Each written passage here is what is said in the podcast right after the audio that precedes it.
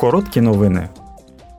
Учора на пленарній сесії в Страсбурзі євродепутати ухвалили свою позицію щодо переговорів з Радою ЄС про нову директиву стосовно покращення маркування та заборони запланованого застарівання товарів.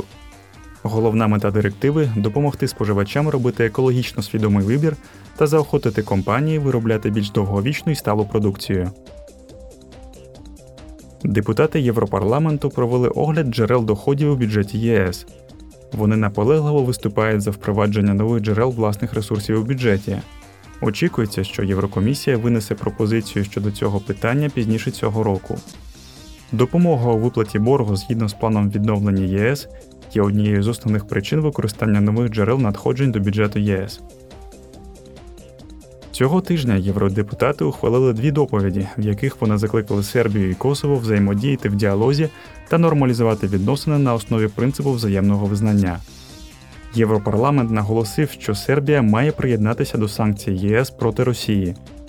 Євродепутати також привітали прогрес Косова в боротьбі з корупцією, але водночас звернулися з проханням покращити судову систему.